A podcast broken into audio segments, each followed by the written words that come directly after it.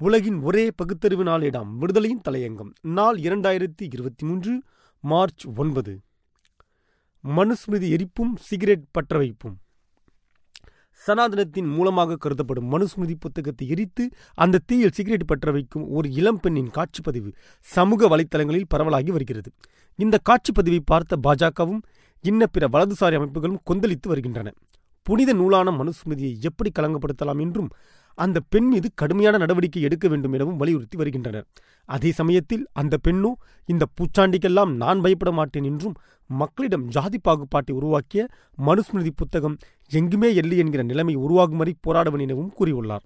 இந்தியாவில் பாஜகவுக்கு எதிராக சனாதன தர்மத்தையும் மனுஸ்மிருதியும் பல எதிர்க்கட்சிகள் இன்று கையில் எடுத்திருப்பதை பார்க்க முடிகிறது.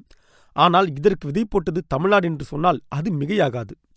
தற்போதைய நிலையில் பாஜக உள்ளிட்ட இந்த அமைப்புகள் தூக்கி பிடித்து வரும் மனுஸ்மிருதி புத்தகத்தை கடுமையாக விமர்சித்து விடுதலை சிறுத்தைகள் கட்சித் தலைவர் தொல் திருமாவளவன்கள் கருத்து தெரிவித்ததும் அதன் பின்னர் நாடாளுமன்ற திமுக உறுப்பினர் ஆர் ராசா மனுஸ்மிருதி மீது வைத்த விமர்சனமும் தேசிய அளவில் தீயை பற்ற வைத்தன.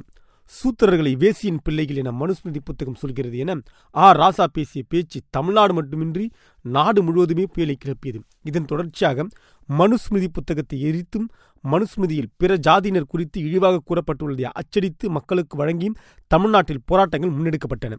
இந்த சூழலில் தமிழ்நாட்டை பார்த்து பிற மாநிலங்களில் பாஜகவை எதிர்க்கும் கட்சிகள் மனுஸ்மிருதியை எதிர்க்கும் அரசியலை கையில் எடுத்துள்ளன.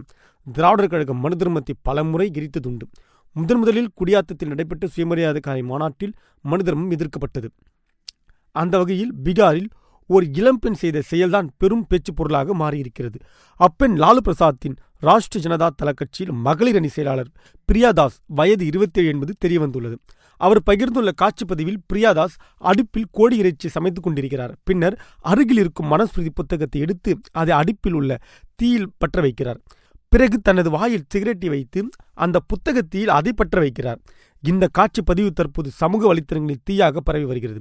பிரியாதாசின் இந்த செயலுக்கு ஆதரவாகவும் எதிராகவும் விமர்சனங்கள் வந்து கொண்டிருக்கின்றன. புத்தகத்தை எரித்தது குறித்து தனியார் தொலைக்காட்சி அலைவரிசை ஒன்று பிரியாதாசிடம் கேள்வி எழுப்பியது. அதற்கு பதிலளித்து அவர் கூறியதாவது முதலில் இங்கு ஒரு விஷயத்தை கூறிக்கொள்கிறேன். நான் அசைவும் சாப்பிடவும் மாட்டேன் புகைப்பிடிக்கவும் மாட்டேன். ஆனால் இந்த காட்சிப்பதிவில் நான் இந்த இரண்டையும் செய்திருக்கிறேன்.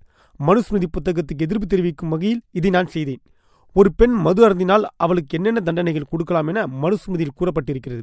அதே சமயத்தில் தண்டனை கொடுப்பதற்கு முன் அவள் எந்த ஜாதி என்பதை பார்க்க வேண்டும் எனவும் அதில் கூறப்பட்டுள்ளது. இதைவிட இழிவான விஷயம் வேறு இருக்க முடியுமா? என்று நான் மனுஸ்மிருதி புத்தகத்தை எரித்தது ஒரு நிகழ்வே. மனுஸ்மிருதி எரிக்கப்பட்டது அந்த தனிநபருக்கு எதிரானதல்ல. தங்களை தாங்களே உயர்ந்தவர்களாக எண்ணிக்கொள்ளும் மனநிலைக்கு எதிரான இதை பார்க்க வேண்டும்.